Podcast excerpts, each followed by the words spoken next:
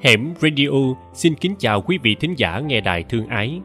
Quý vị thính giả đang lắng nghe bài đọc Cổ tích sau bức ảnh cậu bé xếp dép ở nhà thờ Đức Bà được đăng trên trang báo mạng kênh 14.vn và được phát trên kênh youtube Hẻm Radio.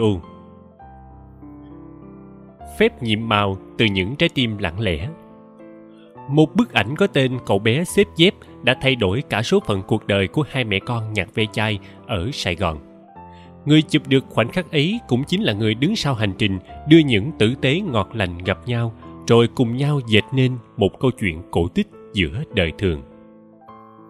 Chị Linh, mẹ của nhóc Đạt từng tâm sự với tôi rằng có nhiều đêm nằm nghĩ về những tháng ngày vừa qua cứ ngỡ như mình đang mơ. Bởi với người phụ nữ này, khi trải qua quá nhiều thăng trầm, đau đớn của lòng người, chị đã từ lâu không còn tin vào những điều thiện lành trong cuộc sống Ngày 3 tháng 3 năm 2017, Đạt, một đứa trẻ vô danh cùng mẹ đi lang thang quanh khu vực nhà thờ Đức Bà để nhặt ve chai. Bất chợt nhìn thấy những đôi giày của các bạn học sinh đi dã ngoại nằm ngổn ngang dưới đất, cậu bé đã nhặt từng đôi xếp vào ngay ngắn. Khoảnh khắc nhỏ đó của em đã vô tình được một người đi đường ghi lại. Ngày 4 tháng 3 năm 2017, anh Nghĩa Phạm chia sẻ trên trang cá nhân của mình bức ảnh ghi lại khoảnh khắc đáng yêu của cậu bé dễ chai với mong muốn kể lại một câu chuyện đẹp trong cuộc sống. Ngay lập tức, bức ảnh trở thành một trong những chủ đề hot nhất mạng xã hội, thu hút hàng ngàn người quan tâm đến câu chuyện của cậu bé. Ngày 5 tháng 3 năm 2017, giới truyền thông vào cuộc để tìm hiểu về hoàn cảnh của cậu bé ở nhà thờ Đức Bà. Rất nhiều nhà hảo tâm đã liên lạc với mong muốn giúp cậu nhóc được đến trường. Ngày 6 tháng 3, mọi thông tin liên lạc của hai mẹ con nhóc đạt biến mất hoàn toàn. Để tránh những nguy cơ xấu làm đảo lộn cuộc sống của hai mẹ con anh nghĩa đã âm thầm chuyển nơi ở và số điện thoại của chị linh mẹ bé đạt. Ngày 8 tháng 3, điều kỳ diệu đã đến với mẹ con nhóc đạt. Cậu bé được nhận vào học ở trường mẫu giáo hoàn toàn miễn phí. Chị linh được công ty vinamilk nhận vào làm việc chấm dứt chuỗi ngày lan bạc khắp nơi. Ngày 5 tháng 9 năm 2008, Đạt lém lĩnh trong chiếc áo trắng ngày tự trường. Cũng như bao đứa trẻ khác, cô cậu háo hức đón ngày khai giảng đầu đời của mình ở một ngôi trường khang trang. Kể từ nay, Đạt được nhà trường tài trợ toàn bộ chi phí cho 12 năm học, chính thức bước đi trên con đường mới. Trúng số từ thiện Một cô cha mẹ từ ngày còn bé, đổ dở trong hôn nhân với người chồng beta một mình sinh con với vô vàng khó nhọc, đã có thời điểm chị linh muốn chối bỏ trách nhiệm của một người mẹ. Đạt tròn một tháng tuổi, chị bế con trai đến trại trẻ mồ côi với ý định để con lại và rời đi, nhưng rồi không đành. Khi đến nơi, nhìn những đứa nhỏ trong trại, tôi không đành lòng để con ở lại. Thế là quyết định đưa con về, bằng giá nào cũng phải nuôi nó khôn lớn, không để nó phải chịu cảnh mồ côi giống như bản thân mình đã từng phải trải qua. Chị Linh kể cho tôi nghe vào buổi trưa tháng 3 đầy nắng. Lúc đó hai mẹ con dẫu ngày ngày phải lặn lội đi nhặt dây chai kiếm sống nhưng lúc nào cũng ở cạnh nhau. Giữa thành thị rộng lớn này, hạnh phúc của hai mẹ con chỉ gói gọn trong mấy bữa no. Một mái nhà khang trang, một công việc đàng hoàng và con trai được đến trường như bao đứa trẻ khác là giấc mơ mà chị Linh chẳng bao giờ mơ đến. Thế nên, giữa thành thị rộng lớn này, hạnh phúc của hai mẹ con chỉ gói gọn trong mấy bữa no vốn đã quen với những cơ cực, thế nên tôi đoán chị linh chẳng bao giờ ngờ rằng chỉ sau một đêm, hai mẹ con lại được nhiều người săn đón như vậy.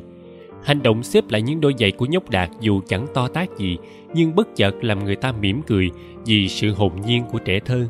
Cũng chính hình ảnh vô tư của cậu bé khiến nhiều người lớn phải giật mình nhận ra rằng đôi khi có những điều chúng ta học được từ một đứa trẻ.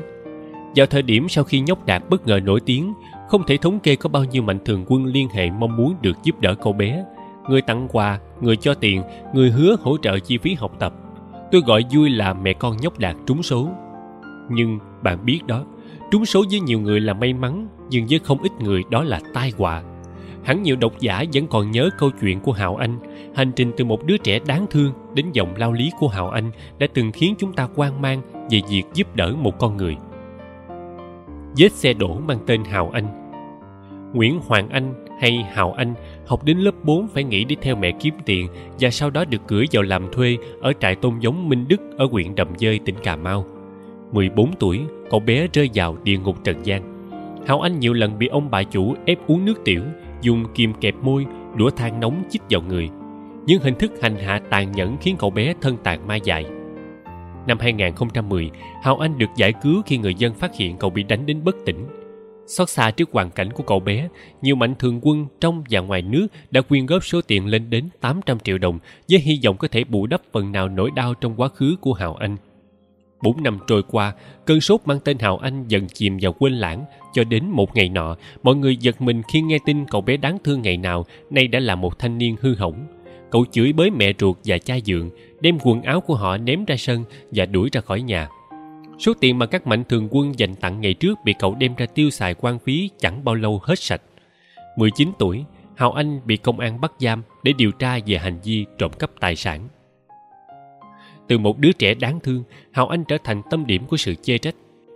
Nhưng bạn biết không, đến cả khi ta trưởng thành thì vẫn phạm sai lầm, huống hồ một đứa trẻ vừa mới bước ra khỏi bóng đêm cuộc đời mà lại không có người dìu dắt đi đúng hướng. Tiếng Việt mình thú vị lắm, cùng một từ thương nhưng thương cảm và thương hại là hoàn toàn khác nhau.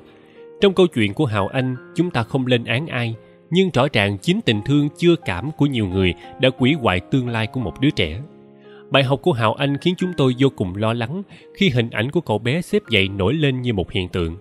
Ai biết được liệu đã có đi dạo vết xe đổ của Hào Anh hay không? Người cha vô hình Thật may mắn là cho đến hiện tại nhóc Đạt vẫn đi đúng với lộ trình mà những người yêu thương em mong mỏi. Để có được điều đó là nhờ sự nỗ lực không mệt mỏi của anh Nghĩa Phạm, người đã chụp bức ảnh cậu bé xếp dậy và cũng là cha nuôi của Đạt. Trong một lần chia sẻ, anh Nghĩa nói, Tôi thật tâm muốn nói, nếu làm từ thiện hãy làm một cách thiết thực và có sự tìm hiểu nhu cầu thực sự. Vì cũng có thể chính vì những đồng tiền bạn quyên góp không đúng cách mà làm cuộc sống của người được giúp trở nên xáo trộn. Quả thật như vậy, Việc giúp đỡ một ai đó không đơn giản chỉ dừng lại ở chuyện cho tiền, tặng quà hay vài câu thăm hỏi. Làm tử tế một cách tử tế là một con đường dài hơi mà đôi khi phải kéo dài hàng năm trời đến chục năm. Ở trường hợp của Đạt, ngay sau khi tìm hiểu hoàn cảnh của hai mẹ con, việc đầu tiên anh Nghĩa làm đó là thay đổi chỗ ở và số điện thoại liên lạc để bảo đảm cuộc sống của bé Đạt không bị đảo lộn. Sau đó anh đưa Đạt đến bác sĩ để kiểm tra sức khỏe của cậu bé, đồng thời điều tra lý lịch cũng như khám sức khỏe cho người mẹ để tiện cho bước đi xin việc làm. Lo ngại mẹ bé sẽ sử dụng tiền mọi người hỗ trợ bé không đúng mục đích, tôi cũng đã tự liệt kê những khoản chi tiêu tối thiểu của mẹ và bé để lên kế hoạch những khoản ưu tiên. Anh Nghĩa chia sẻ. Cụ thể, anh liệt kê các khoản như sau. một Chỗ học cho bé. Hai cô hiệu trưởng nhận lời tài trợ cho bé, ăn học miễn phí. hai Chỗ ăn ở cho hai mẹ con, phải thuận tiện cho việc đưa đón bé và thuận tiện cho mẹ đi làm. 3. Công ăn việc làm ổn định cho mẹ để có nguồn thu nhập hàng tháng. 4. Chi phí nhà, điện, nước cũng được công ty lo. Vì tháng đầu tiên mẹ bé chưa có lương nên anh Nghĩa cũng đã liệt kê chi phí vừa đủ để cho mẹ bé chi tiêu. Vật dụng gia đình, sữa, quần áo, đồ chơi được các mạnh thường quân trên Facebook gửi cho hai mẹ con mang theo những gì mà anh Nghĩa kêu gọi và tuyệt đối không nhận tiền. Bên cạnh đó, anh Nghĩa vẫn thường xuyên 12 giờ, 1 giờ sáng âm thầm đến phòng trọ để kiểm tra việc sinh hoạt vì không muốn những gì mọi người giúp bé Đạt trở thành công cốc. Trong một năm qua, anh Nghĩa đã luôn âm thầm dõi theo từng bước đi của Đạt. Bởi giờ đây không chỉ dừng lại ở việc cảm thương với một đứa trẻ kém may mắn, mà đó còn là trách nhiệm của một người cha, một người luôn hy vọng cậu nhóc sẽ trưởng thành như chính cái tên mà nó được mang, Nguyễn Danh Thành Đạt. Khi thực hiện bài viết này tôi đã từng ngỏ lời chụp hình anh Nghĩa và bé Đạt, nhưng anh xin phép được từ chối. Bởi với anh, kể từ khi bước trên con đường đồng hành cùng Đạt, anh luôn hạn chế xuất hiện bên cạnh cậu. Như một người cha vô hình luôn đứng phía xa, anh Nghĩa bảo tôi không muốn Đạt khi lớn lên cứ cảm nhận có một người nào đó luôn đứng sau giúp đỡ, khiến cậu bé mất đi khả năng phát triển cuộc sống của mình. Bây giờ là thời đại 4.0 rồi, một câu chuyện đã được chia sẻ trên mạng thì nó sẽ theo suốt một quãng đường dài – nếu mà sau này đạt lớn lên, bắt đầu nhận thức được, bạn lên mạng tìm hiểu câu chuyện hồi xưa, rồi bạn thấy có một anh chị nào đó suốt ngày cứ ra để giúp đỡ mình, có thể lúc đó bạn sẽ suy nghĩ là phải làm thế nào để trả ơn cho người đã giúp đỡ. Bản thân tôi không muốn điều đó, cuộc sống của họ cứ để cho họ tự quyết định. Những gì tôi giúp hôm nay là để bé tiếp tục con đường học vấn và mẹ bé có công việc ổn định để tự nuôi dạy con. Con người chúng ta ai cũng mang trong mình một thứ quyền lực vô hình to lớn, quyền lực đến từ trái tim và sự đồng cảm.